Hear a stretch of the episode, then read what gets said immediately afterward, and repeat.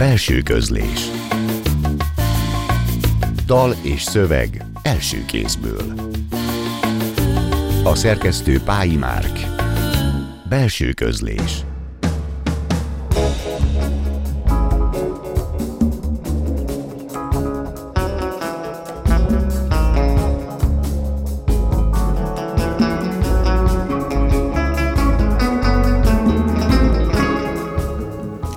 Nagyon érett, szomorú puritán költészet Vados Annáé. Én magamban úgy hívtam ezt a fajta költészetet, hogy vesztességlíra, mint hogyha mindig egy, egy téma körül gyűrűznének a sorok, mint hogyha mindig ugyanazt próbálnak körbejárni, feldolgozni.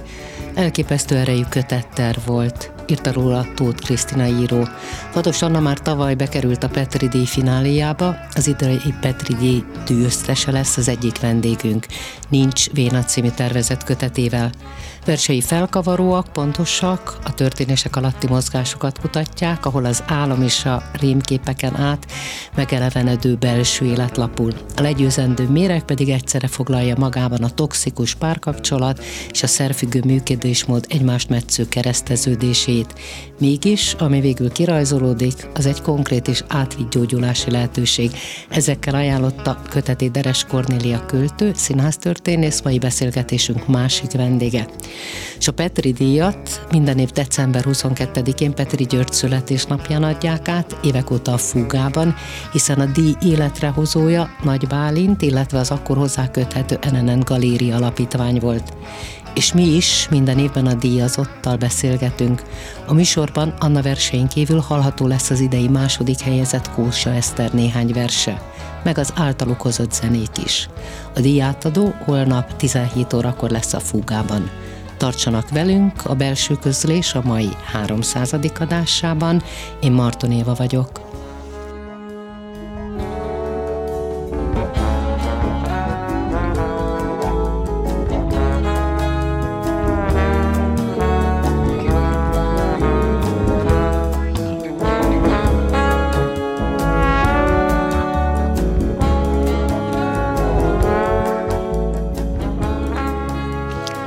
Vados Anna a vendégem itt a stúdióban, és csatlakozik majd Deres Kornélia telefonon, és természetesen a 22 a szerdán van, hogy holnap semmiképpen nem menjenek a fugába, de szerdán minden körülmények között, mert ez mindig egy nagyon szép és meghitt díjátadó, tehát az idei díjazott Vados Anna költő pszichológus, ő itt a stúdióban, szeretettel köszöntelek.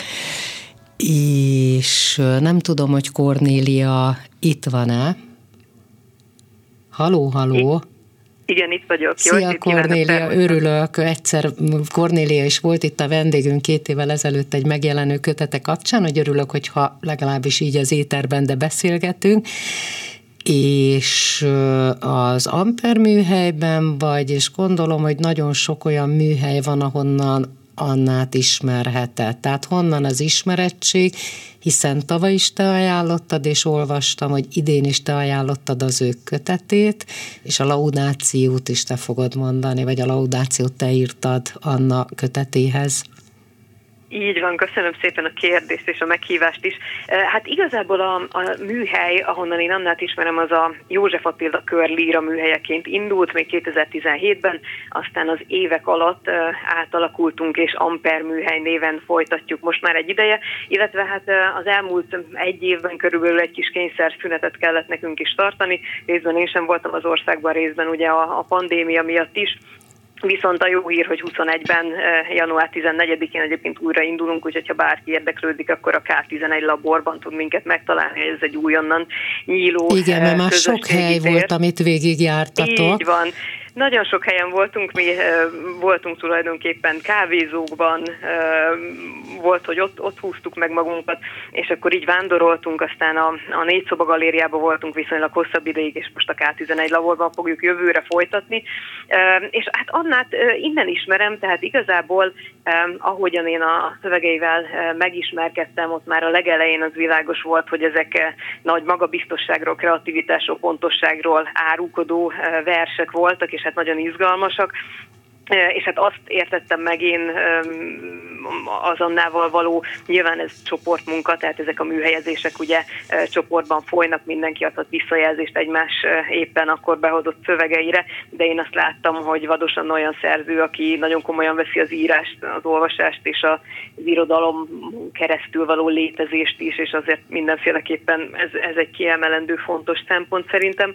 Egy műhelynél ez nagyon fontos, de azt gondolom, hogy valamilyen köze legyen két alkotónak egymáshoz, hogy te vagy, aki ezt a kötetet ajánlottad, és gondolom, hogy Annának ugyanilyen fontos ez a ti munkakapcsolatotok, az kellhet valami plusz, és kérdezem mind a kettőtöktől, Annától is, hogy mi ez a plusz, esetleg a közös hang, hiszen hogyha megnézem a telírádat, akkor ugyanaz a fajta érzékenység is benne van, ugyanazok a nagyon tömör, sokszor szilánkos mondatok is jellemeznek téged, tehát hogy kell ahhoz egy ilyen közös pont, akár egy érzelmi, akár a vershez való viszonyulás, ami, ami megteremti ezt a kapcsolatot. Nem tudom, Anna? Jó estét kívánok, köszönöm én is a meghívást, és azt gondolom, hogy mindenképpen kell valamilyen közös pont, egy egymásra hangolódás, ami nagyon fontos ahhoz, hogy tudjon működni egy közös munka, mert valóban ezek a szövegek hatnak egymásra, de talán nem is lehet egy ennyire intim dolgot, mint a, mint a versírás úgy csinálni valakivel, hogy nincs egy egymásra hangolódás, vagy nincs egy szimpátia, vagy nincs valahogy mélyebben is közünk egymáshoz, amit talán nem egy ilyen tudatos szint, hanem egy olyan szint, amit mondjuk illetve nem is beszélünk meg, de hogy valahogy azt gondolom, hogy hatnak egymásra a szövegek is, meg, meg így mi magunk is. Hát meg intim a téma, és nagyon-nagyon személyes mind a kettőtök lírája. Nem tudom, neked van egy pillanat, Kornélia, amikor, ami úgy megragad benned, hogy hú, hát ez, ez, ez amitől nekem fontos, Anna? Nem pillanatot mondok, de mondok egy érzést még, ami szerintem szintén közös, az a megrögzöttség. Szóval, hogy érzem mindkettőnkben valahogy így alkotóként is ezt a fajta makacságot.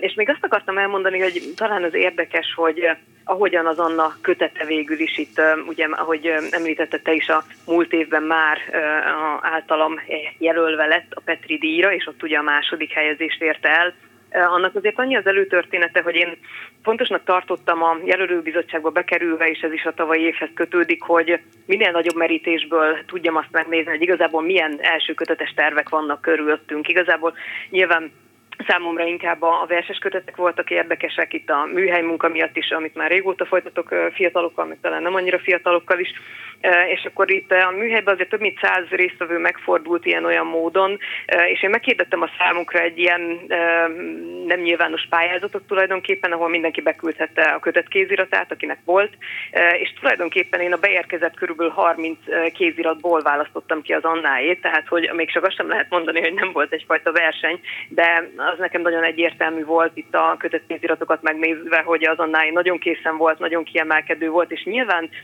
témájában, nyelvében is biztos, hogy volt egy ilyen rokonság, de ahogy Anna is említette, talán ez inkább így a tudattalan részeken mozgolódott. Az biztos, hogy furcsa érzés lehet, vagy nem tudom milyen érzés, másodiknak lenni a szuper jó, de mégsem az első. És akkor Annától kérdezem, hogy volt-e csalódottság, és Kornéliától, hogy nagyon konzekvensen, hát egy év az egy év, addig jönnek be kéziratok, hát ugyanezt a könyvet, annak könyvét nagyon konzekvensen idén újra jelölted. Igen, talán ez egy ilyen közös pont bennünk, hogy nagyon ráállítjuk magunkat valamire, ezt nem annyira tudjuk elengedni. És uh, csalódottság, hát nem tudom, hogy ez a pontos érzés, ilyen elég mély nyugtalanság volt bennem folyamatosan, hogy ennek a kötetnek szeretnék egy helyet, és ez így végigvitt ezeken az éveken, amikor ezt a helyet elég sok felé kerestem.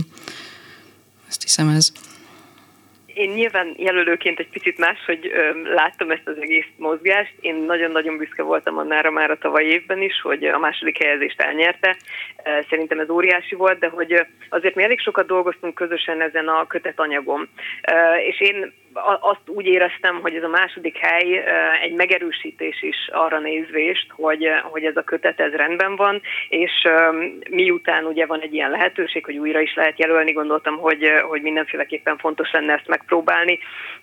Nyilván az én véleményem szerint akár már tavaly is lehetett volna az annak kötete az első, de nagyon örülök, hogy, hogy idén végül ez célba ért. Tényleg azt gondolom, hogy egy nagyon jó minőségű szöveganyag volt, már egyébként kezdetben is, de hogy ahogyan közösen elkezdtünk rajta dolgozni, megbeszélni, megnézni, hogy miket lehet cserélgetni, az alatt, az alatt még inkább talán kiforta magát, és a, és a különféle finomítások meg szerkezeti cserék után ez egy, ez egy igen erős kötetként volt ott a Nincs Véna. És akkor hallgassunk meg belőle egy verset, Mellek címűt.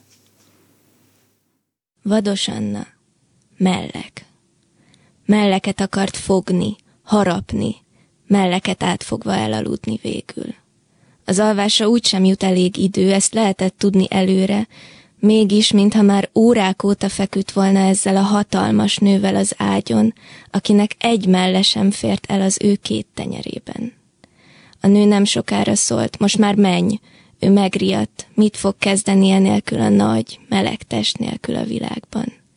Az egész egy pillanat volt, ahogy törik a jég. Lassan elhúzódott, felült, Tekintete megállt a nő hátára tetovált csellón, aztán elindult le a denevéres lábfejéig. Itt ne dohányoz, mondta a nő, amikor pólóját a fején áthúzva a szájába tett egy szál cigarettát. Gyorsan öltözött, vitte az éjség. A köszönésnél félrenéztek. Az egyszemélyes liftben látta magát. Szőke volt a süllyedés felkavarta. A kapuban rágyújtott, végre, végre, a füst úgy szakadt át, be a tüdejébe, mint az első levegő. Vados Anna Mellek című versét Szilahai Anna olvasta fel, és akkor még velünk van Kornélia, itt van Anna. Hát egy tragikus történet, ami kirajzolódik ezekből a versekből, pici szilánkok, vagy többnyire pici szilánkokból áll össze, amelyek leginkább álmokból, meg halálból, meg börtönből, meg szerből, meg vágyakból szőttek, és nagyon izgalmas a beszélője, aki beszél, vagy kik beszélnek, mert hogy folyamatosan reflektálnak egymásra két hang. Érdekes, hogy kik a hangok, vagy hogy kérdezem mind a kettőtöktől, ugye van egy Z nevű hang, és egy vele folyamatosan beszélgető, néven nem nevezett valaki. Tehát, hogy ki kicsoda? Ez egy jó kérdés. Én is elgondolkoztam ezen sokszor, miközben um, írtam, és, és néha így számomra se volt teljesen világos, Szóval az utómunkákban, illetve a szerkesztés során ezt nekem is fel kellett tennem ezt a kérdést sokszor, hogy ki beszél, és azt hiszem, hogy a szerkesztésnek pont az volt az egyik lényege, hogy így szétválasztani a hangokat, hogy van egy elbeszélő, van egy, egy ember, akihez az elbeszélő beszél, mondjuk, hogy egy megszólított, vagy, vagy, vagy egy fontos másik, és van egy zénevű szereplő, és emellett meg még van egy csomó ilyen álom töredék, és tulajdonképpen a, a valóság, az álom, az emlékezet, és valahogy az élőbeszéd keveredik ilyen szilánkos. Miközben össze. lehet ez egy belső hang, vagy két belső hangnak is a párbeszéde. Igen, akár így is lehet. Én próbáltam valahogy tág tereket hagyni a, az olvasóknak, hogy így be tudják lakni ezeket a tereket, amiket én létrehozok, szóval sokszor így nem nem akartam minden vonalat meghúzni ezekben a versekben. A Cornélia, izgalmas volt ez a hangokkal való játék, ami végül is az egész kötetnek a szerkezetét is megadja? Vagy hogy mitől izgalmas ez a fajta, nem is nevezném játéknak, de egy nagyon izgalmas utazásnak a szövegek között? Igen, azt hiszem, hogy ez az utazás nagyon jó szó erre. Én, én azt hiszem, hogy sokfajta hanggal találkozunk itt ebben a kötetben. Nyilván azt nekem is szerkesztői szemmel azért kellett tisztáznom, meg azért annától kérdezgettem is annak idején emlékszem, hogy akkor pontosan itt most ki a megszólított, hogyan alakulnak ezek a viszonyok. De közben meg valahol azt is gondolom, hogy, hogy azzal sincs semmi gond, hogyha ezek tulajdonképpen ilyen párhuzamosan futó, egymást metsző, többfajta töredékek, hangtöredékek, akár egy városból, egy élettérből. Kicsit olyan azt hiszem a vadosféle költészet, hogy, hogy felvillant valamit, megmutat, és aztán elfordult. Tehát kicsit ilyen távolságtartó filmszerű vallomásosság az, amivel itt találkozunk, mint hogyha folyamatosan ott lenne ezekben a versekben különféle kataszterek, elgurult tablettáknak, terveknek a katasztere, aztán valami fajta ilyen furcsa rionás élmények is ott vannak, és akkor, hogy ez éppen egy összeomlásként jelenik-e meg, vagy egy ébredésként egy álomból, az tulajdonképpen kontextus és vagy akár napszak függő. Tehát, hogy nekem ez volt nagyon izgalmas, ahogyan az Anna ezekkel a különféle nézőpontokkal, élethelyzetekkel, és hát különféle hang labirintusokkal tudott tulajdonképpen bánni, és azt gondolom, hogy ahogyan bánik vele, az, az egy nagyon autentikus versnyelvet eredményez a végén. Hát ami nagyon ismerős terep neked is, mert éppen azt gondoltam, hogy miközben vannak ezek az úgymond cikárversek, de inkább csak azért, mert ilyen kis fragmentumok, mondattöredéke, a közben az álom és ez a furcsa lebegés, ez a te verseidre is ugyanígy jellemző. Tehát, hogy van egy ilyen ismerős terep, vagy nem tudom, hogy, hogy az ember, amikor benne van, azt, azt érzékeli mint nekem külső olvasónak, vagy külső szemnek ez az összehasonlítás azt hiszem, hogy ezt még így nem, nem mondtam ki magamban, de, de örülök neki, hogy, hogy megjelenik ez a szempont is. Igen, nyilván már a 17-es báposodásnál is nálam is abszolút központi kérdés volt az álomnak, a fantáziának, az ébrenlétnek a különféle metszetei, az emlékezet, hogyan gyúrja át a valóságot is fordítva és igazából valahogy meg is ragadtam ebben az egészben, nekem majd jövőre fog a jelenkornál jönni a Box című következő verses kötetem, hát azért ott is így a tudattalan tájékain kalandozom elég sokat, úgyhogy, úgyhogy biztos, hogy, biztos, hogy volt egy ilyen könnyebb elhangolódás, talán, talán azt könnyíti meg minden ilyen közös pont, ahogyan a versről gondolkodunk, ahogyan a, ahogyan a szövegekről gondolkodunk, a nyelvképzésről gondolkodunk, hogy, hogy könnyebb nyilván egy ilyen, egy ilyen alkotómunka, vagy akár szerkesztői munkát végigcsinálni, meg nekem könnyebb beköltözni természetesen ezekbe a versekbe, hiszen azért eleve közel állnak hozzám. Nagyon köszönöm, hogy itt voltál velünk, Deres Kornélia, aki Anna verseit, vagy kötetre váró versét ajánlotta már tavaly is, idén is a Petri Díjnál, és egy nagyon szép laudációt írt a kötethez, volt velünk telefonon. Nagyon köszönöm neked, tőled elköszönünk. Köszönöm szépen én is. És uh, szia, köszönöm szépen.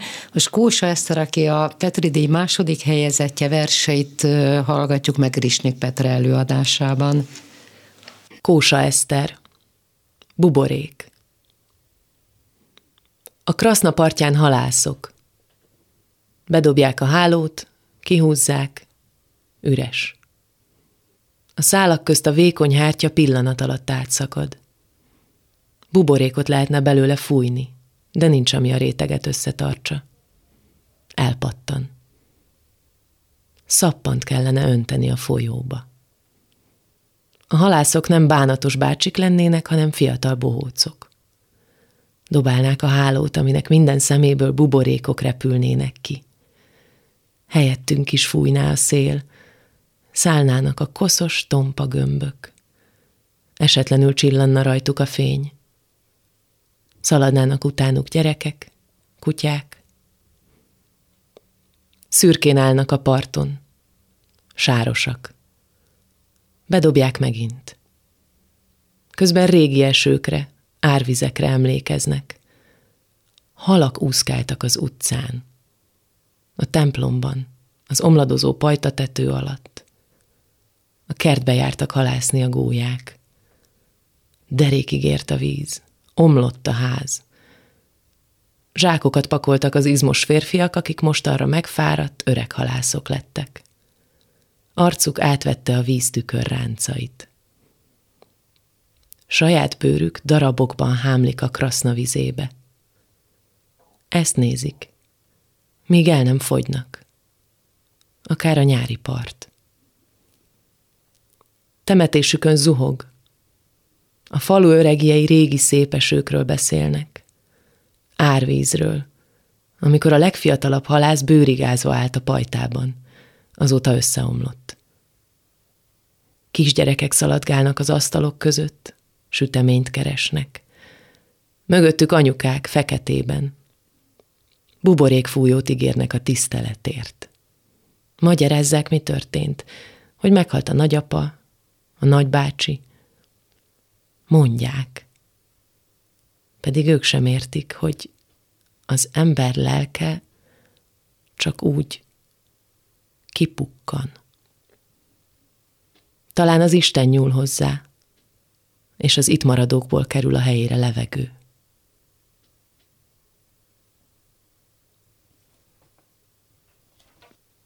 Ami a mozgásból marad. Galam beszik az aluljáróban. Nem látszik, melyik része a feje, melyik a farka, csak az, hogy előre-hátra billen. Libikók a test a lábak tengelyén. Ha nagyobb lenne, felülhetne rá két kisgyerek. Ha még nagyobb, akkor négy. Vagy két kövér. A tollakba kapaszkodnának, megpróbálnák ölelni az óriás nyakat. Minden a galam volt egyszer. Nem lehet tudni, mikor nőtt akkorára, hogy nem bírta már a fémszárnyakat. Az embernek is van két lába.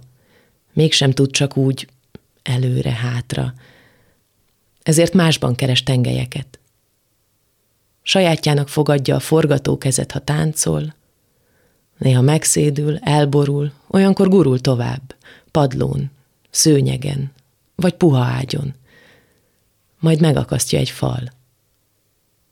Rákapaszkodik a paplan, kéz a nyakra. Tollas párnákban fetreng, billen, fárad. A jövendő napok szálaiból észrevétlen fészket forgolódik a bizonytalanságnak.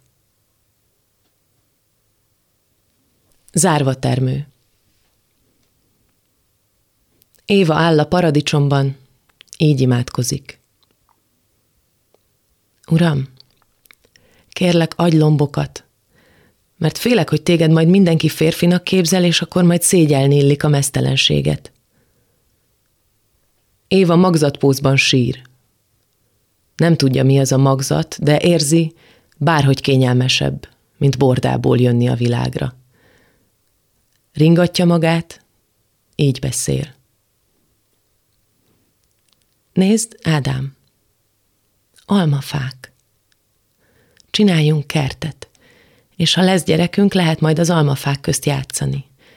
Csináljunk kertet. Almafákkal, kígyókkal. Csend lesz ott. Nem lát meg az Isten. Éva előre-hátra dőlve nyugtatja magát.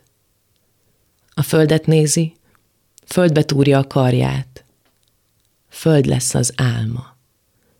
Kócos és ráncos és fáradt és nézi a földön árnyékát az almafáknak. Az árnyék túl könnyű. Le sem esik. Száll a térben. Nyár lesz, és lesz házunk, és lesz benne egy függöny, és majd jön be az árnyék, és meglipenti a szélét. Ágakon csüng a sok fennak a tárnyék, akár a denevérek. Összekoccannak és csilingelni fognak, és ünnep lesz minden libbenésben koccanásban. Nézd, Ádám, ahogy változik az árnyék, fennakad az ágon, és húzza magával az ágat. Nézd, ahogy húzza magával, csipkévé záródnak a lombok utánad. Ahogy csipkévé záródnak a lombok, úgy záródom én vissza magamba. Majd újra kinyílok. Ne aggódj, Ádám, majd újra kinyílok, nézd, kinyílok újra. Lombja hull a kertnek, és az időjárás télbe vált. Éva takarja magát, és kiállt. Nézd, Ádám, az almafák. Hallgass meg, Ádám, az almafák. Ádám, az almafák. Kósa Eszter verseit hallottuk Risnik Petre előadásában, és akkor most már Vados Annával ülünk itt a stúdióban. Azt nem tudom, hogy mennyire tartozik az olvasóra, hogy mi a fiktív és mi a megélt valóság, de hogy van a, a álom és a valóságnak a folyamatos egymásba eresztése, úgy a fiktív szövegek, meg a, a megélt tapasztalatok ugyanilyen izgalmasan ötvözik egymást, és azt gondolom, hogy az, hogy te pszichológus vagy, és pszichológusként is dolgozol, ez még egy izgalmas réteget ad arra, hogy, hogy a szöveg az érdekes az olvasónak, hogy, hogy, hogy, hogy mennyi a fikció, és mi az, amit az ember látott, megtapasztalt, megélt, tud, hiszen nagyon mélyre mennek ezek a szövegek. Igen, ez nehézsége volt ennek a munkának, hogy nem is terveztem igazából így annyira mélyre menni, de hogy egyszerűen csak elindult, és utána is követtem valamilyen fonalat, és azt gondolom, hogy persze mindenkiben van egy kíváncsiság, bennem is, amikor olvasóként olvasok egy szöveget, hogy vajon mi ennek a valóság alapja, és mi van e mögött a szöveg mögött, de hogy nem gondolom, hogy nekem szerzőként erre kell válaszolnom, hogy mi a valóság és mi a fikció a, a saját szövegeimben, mert azt gondolom, hogy mindenképpen egy teremtett valóság lesz az, ami az olvasó és a szöveg között létrejön, és azt is gondolom, hogy ha én jól végeztem a munkámat, akkor az olvasó is saját magával fog találkozni abban a szövegben, és ez sokkal érdekesebb számomra, mint az, hogy mondjuk arról beszéljek, hogy mi az, ami valóban megtörtént. Sőt, írás közben volt is egy ilyen érzésem, hogy, hogy valahol pont az, az irodalomnak a szintje, ahol a valóságot elengedjük, tehát, hogy itt nem lehet megfeleltetni egymásnak a kettőt. Uh-huh. A rövid versek között van két kiemelkedően hosszú vers, ami valamilyen módon ezt az egész szerkezetét a kötetnek meghatározza. A közös barát és az összeomlás bejelentő, mi valamilyen módon a csúcspontja is, vagy egyfajta megoldása is a egész történetnek és egy nagyon izgalmas kép, ami kíséri ezt a szöveget a belső kórház. Tehát, hogy mi az a belső kórház, és hogy van-e megoldás ebből a két, két hegy csúccsal. Uh-huh. Mm. A belső kórház az, az egy nagyon érdekes tér, azt hiszem, hogy ez valahogy úgy, úgy alakul, hogy ugye a pszichológusok szupervízióba járnak, és akkor egy, egy idő után kialakul a belső szupervizor, meg hogy így amikor terápiába járunk, akkor egy idő után kialakul a belső terapeuta, és akkor már úgy tudunk beszélgetni vele, hogy tulajdonképpen nem is kell, hogy egy térben legyünk, és hogy a belső kórház is valami ilyesmi, hogy, hogy egy, egy olyan hely, ahol mondjuk valaki létre tudja hozni a saját gyógyulását, vagy ahol, ahol egy olyan tér jelenik meg, amit már belsővé tettünk egy tágabb környezetből. És ennek a két hosszú szövegnek az az érdekessége, hogy az, e, az elsőt, ami a záró verse a kötetnek, azt a, valahogy így a Covid-nak az első hulláma környékén kezdtem el írni, és eredetileg nem is terveztem, hogy része lesz a kötetnek, de aztán, aztán valahogy így pont odaillett, és az összeomlás bejelentő az pedig az első vers volt, amit akkor írtam, amikor Kornéliával elkezdtünk dolgozni közösen, és valahogy ő, ő nagyon jól kérdezett, és valahogy az volt számomra a legjobb, hogy nagyon tapintatosan, viszont, viszont én kérlelhetetlenül mentünk bele ebbe a, a közös munkába, és, és valahogy így feltett nagyon konkrét kérdéseket, és így pont erre a történetre, és, és magára erre a, a szára vonatkozóan, vagy hát erre az egész, egész ívre, hogy tulajdonképpen mi történik, ki beszél, mi ez a történet, amit el akarsz mondani, és hogy, hogy erre jött egyfajta válaszként aztán ez a hosszú vers, és nekem is így az egyik csúcsa lett végül. Hoztál verseket, amiket most te fogsz felolvasni, a nagyokat harag belénk a tűz.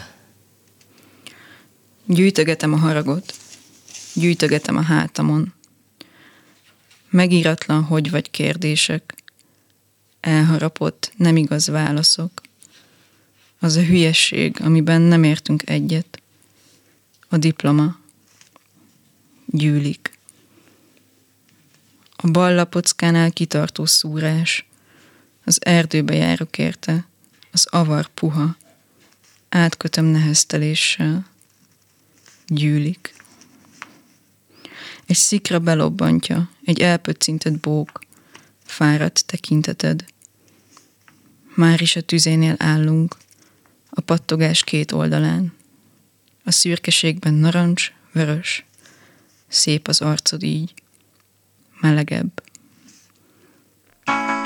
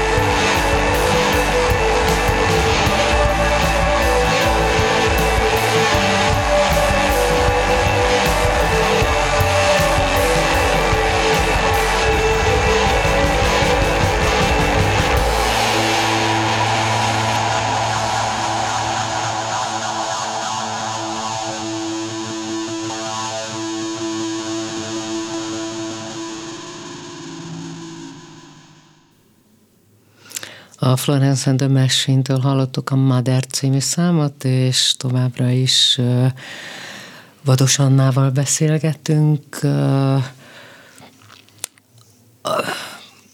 Az, azon sokat gondolkoztam, hogy miközben iszonyatosan személyesek ezek a szövegek, a közben egyfolytában el vannak távolítva a szereplők. Tehát, hogy beszéltünk arról, hogy, hogy hányféle hang van, de akár ez a, mint aki a saját hajába próbál kapaszkodni, tehát, hogy van egy furcsa eltávolítás. Muszáj létrehozni a távolságot valahogy a személyesség mellett, mert a kettő együtt jelenti nekem azt a szakmaiságot, ami egyrészt maga a versírás, meg maga mondjuk a pszichológus munka is, hogy nagyon-nagyon mély és személyes témákkal úgy tudunk szakmai keretek között dolgozni, hogyha valahogy egy távolságot is tartunk, és ez mondjuk az írásban konkrétan azt jelentette, hogy nekem így szabályoznom kell azt, hogy, hogy hogyan dolgozom, és mennyire megyek bele, és, és erre kialakítottam magamnak egy ilyen szabályrendszert, vagy egy ilyen ö, módszertant, és az nagyon más, ugye olvasta egy versedet Zilahi Anna, aztán most még te fogsz olvasni nekünk verset, hogy nagyon más, amikor aki írja, aki ezt végig a saját bőrén végig csinálta, az mondja el, tehát, hogy, hogy, hogy van-e, van-e különbség, máshogy nyúlsz te, te a szöveghez, mint aki mégiscsak egy közvetítő. Hát nem tudom, mennyire érződik, én nagyon izgulok minden felolvasásnál, és valószínűleg az, aki, akinek ez nem a sajátja, ő, ő lehet, hogy kevésbé izgul. Itt a közelség meg a távolságra gondoltam. Mm, egy idő után már azt hiszem, hogy azokat a verseket tudom jól felolvasni, amiktől így el tudom magam távolítani, szóval, hogy amikor verseket válogatok felolvasásra, akkor ez is egy szempont, hogy kell egy távolság ahhoz is, hogy fel lehessen olvasni valamit, de hogy ezt meg lehet csinálni. Azt mondtad, hogy az a vers, ami először született, meg az, ami a Covid alatt, különben azon nagyon érződik, hogy, hogy egy ilyen furcsa bezárt pillanatban született, tehát annak a, a, a, a súlyán az érződik. De hogy van-e egy előkép, hogy körülbelül mi a történet, merre megy a vers, vagy egyszerűen egyszer csak, amikor elkezdett szerkeszteni egy leendő verses kötetti, adja ki magát az a történet, amit az olvasó már, már történetként olvas? Fogalmam se volt, hogy ez, ez szóval fog kifutni. Igazából így úgy, úgy indult, hogy nagyon fájt a fejem. És, és aztán így elkezdtem, elkezdtem ilyen spirálfüzetbe ilyen hihetetlen, ilyen kiáradásszerűen jegyzetelni dolgokat, és akkor eltelt négy-öt év, és olyan helyekre jutottam el, ahova fogalmam sem volt, hogy így megyek, és számomra is egy nagyon nagy meglepetés volt. Persze a tudatosság az bejön ide, és egy idő után már így voltak elvárásaim, meg, meg voltak koncepcióim, meg nem tudom, hogy akartam dolgokat, de hogy kicsit pont a költészet nekem arról szól, hogy ez mindegy, hogy én mit akarok, mert hogy a szövegnek van egy saját akarata, és hogy ez van hogy ez szakad ki? Hát igen, hogy ez inkább egy ilyen kicsit olyan, mint egy ilyen természeti erő, amire így, így rá kell csatlakozni, kicsit olyan, mint egy ilyen árvíz, vagy egy, egy mint egy ilyen jelenség lenne, és akkor azzal így ameddig tudok, megyek, és amikor már nem tudok, akkor meg vissza kell menni a normális életbe, és dolgozni kell, és nem tudom, be kell vásárolni, szóval, hogy így valahogy az hosszú-hosszú éveknek a, a, a munkája, és az izgalmas lehet, hogy egy ilyen, ilyenben benne lenni, hiszen ezért a versek azok arról szólnak, hogy ez a benne levés, legyen az az álom, legyen az a valóság, de hogy mindig súlyjal benne lenni a dolgokban, és hogy azt is gondolom, hogy valahogy ugyanígy lehettél benne ebben a kötetben. Súlya, igen. Ez időnként nagyon nyomasztó volt, időnként sok erőt adott más dolgokhoz, időnként ilyen egészen katartikus érzéseim voltak, és időnként azon gondolkoztam, hogy egy ilyen önsegítő csoportot kéne alapítanom olyan szerzőknek, akik nem tudják abba hagyni a saját íráséknek a szerkesztését, mert hogy azt elengedni nehéz, vagy az ember törekszik a még tökéletesebbre, vagy egy bizonytalanság van, meg biztos, hogy egy ilyen első, ami esetleg kijön, az egy nagyobb, nagyobb izgalmat is jelenthet. De ezek így mindegyütt, azt hiszem, bizonytalanság is egy ilyen kötődés, hogy túl fontos lesz maga a szöveg, és akkor valahogy így azt megélni, hogy így évekig valamint majolsz, és akkor így éjszaka, és csak te látod, meg mondjuk maximum egy, egy-két ember, és akkor ezt így, így valahogy így átvinni oda, hogy oké, okay, akkor ez egy szöveg, és akkor legyenek olvasói. Szóval, hogy, hogy ezek így ilyen lépések, amiken szerintem idő, nekem idő volt, mire ezeken így átjutottam, vagy amik, mire ezeken végig tudtam menni. Vidám fecskendők. Szűk és piszkos udvaron állunk, körözve lassan, egymással szemben. Feltartott kezemben fecskendő. Így kezdődik. Apró vagyok. Aki velem szemben áll, kétszer nagyobb nálam, és a sovány is. Férfi. Amikor minden veszni látszik, az emeleti ablakból kihajol egy nő, céloz, hajít, feldől a férfi. A torkából kiáll a fecskendő. A nő kinéz az ablakból. Pontos a keze, orvos. Egyedül maradok a házban. Hatalmas a rendetlenség. A nagybátyám tetováló, csorog szét a fekete festék, amit nekem kell felvakarnom. Feketére festem a hajam. A barátnőm gyönyörű, szőke tünemény, mindenre hajlandó, bejelenti, hogy elhagy. Pornózni fog. Mennék a lépcsőn, jön fel a stáb. Egy 15 tagú csapat. Harsogva magyaráznak, és vakok. Terelgetem őket kifelé.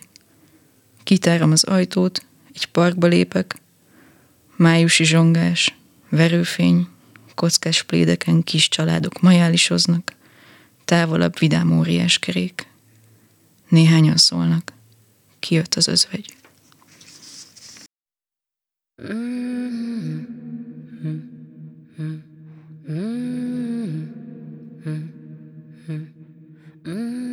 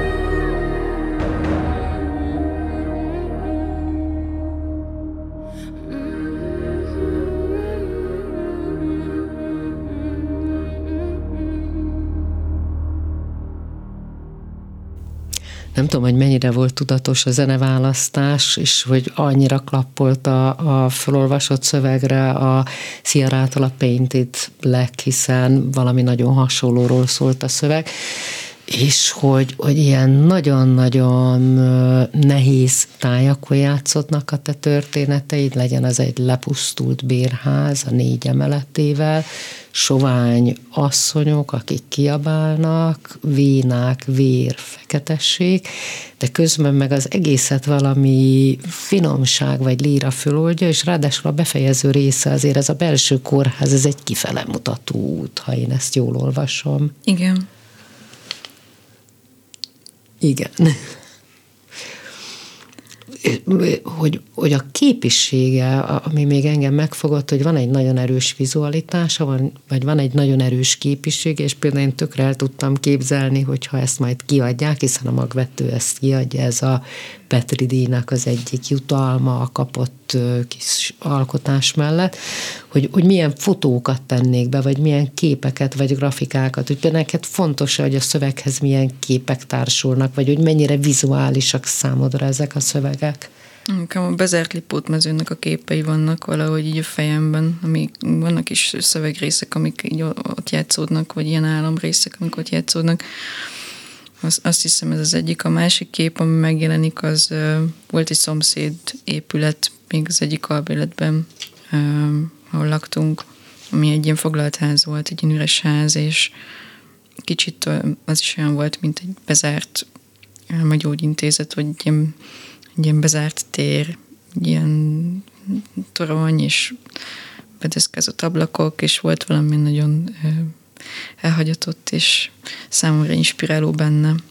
Szóval azt hiszem, hogy ezek a képek jönnek föl, de hogy én így szívesen megnyitnám ezt a teret, hogy együttműködjek valakivel, aki ezt tovább gondolja, mert egyébként én nem, nem gondolkoztam ezen írás közben, hogy ezt hogyan lehetne illusztrálni, vagy hogy, hogy milyen fotókat lehetne mellé tenni. Ja, nem csak a belső erős képekről jött ez, hogy, hogy, hogy önmagukat adják, ezek a nagyon erős színek, a fekete, amit aztán fölold egy szőke, a Érdekesek a zeneválasztások, ugye ma viszonylag kevés zenét hallottunk, nevezetesen kettőt, de hogy az, az mennyire egy hangulat és sok kedvenc szerződ van, vagy pedig itt ez tényleg erre volt passzintva, hogy, hogy a szövegekre rásimuljanak ezek a zenék? Azt hiszem, ez a Painted Black feldolgozás nagyon összeállt nekem a kötöttel, vagy nagyon kapcsolódik hozzá, és sokszor hallgattam, amikor így... A szövege, vagy a zenéje is így üti ezt a... Mm, azt hiszem, talán pont ez a feldolgozás, hogy mm, van egy énekesnő, aki valahogy tette ebbe egy csavart, és tett bele valamilyen plusz sötétséget, és úgy rá tudtam hangolódni erre. És sokat hallgattam még, amikor nem volt teljesen kész a kötet, csak így egy ilyen ígéret volt, hogy egyszer majd ez be lesz fejezve, és egyszer majd valaki kiadja.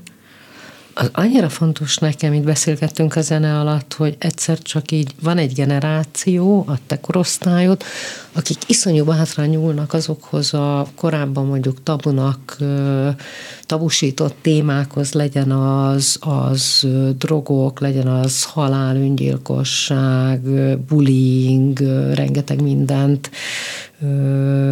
mondhatnék, hogy, hogy te is érzed-e azt, hogy, hogy bekerült egy új hang, valahogy egy ilyen generációsan új hang veletek?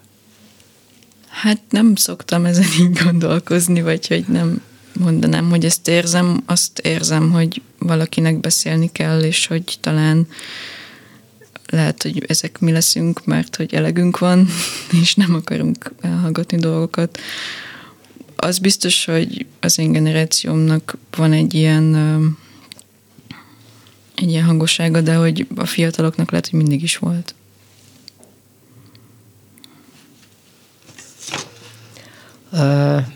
Én most elbúcsúzom, de még egy felolvasást, Anna, egy rövidet a szerda reggelt föl fogja olvasni. A Petri Györgyi idei győztese Vados Annak költő volt a belső vendég, mai vendége.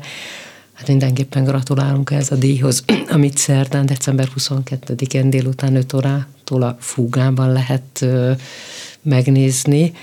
Azt külön köszönöm, hogy itt voltál, illetve Deres Kornéliát telefonon hallottuk, versédet részben te magad, részben pedig Zilahi Anna előadásában hallottuk, valamint a Petri D. idei második helyezettjének, Kósa Eszternek is elhangzott néhány verse, Kósa Eszter előadásában. Ö, még egy versedet hallgassuk meg most szintén Zina, Zilai Anna felolvasásával, ebben ezzel búcsúzom, és a hangmester Csorba László, valamint a szerkesztő Pályi Márk nevében is további szép estét kívánunk. Marta névát hallották. Vados Anna, szerda reggel. Az ilyen reggeleken néha még elkap a gyökértelenek szorongása. Néha úgy járok az utcán, mint táncos a kötélen, vagy sokkal inkább, mint az egerek, amikor a szabad égen érzik a ragadozót éles tekintetével, kitárt szárnyával elsuhanni. Az üres levegőben is érzik. Máskor megfutok, és mint sirályokat dobál a szél. A mélyebb rétegekben megköt a nyugalom. Kinyújtózom benne. Az enyém.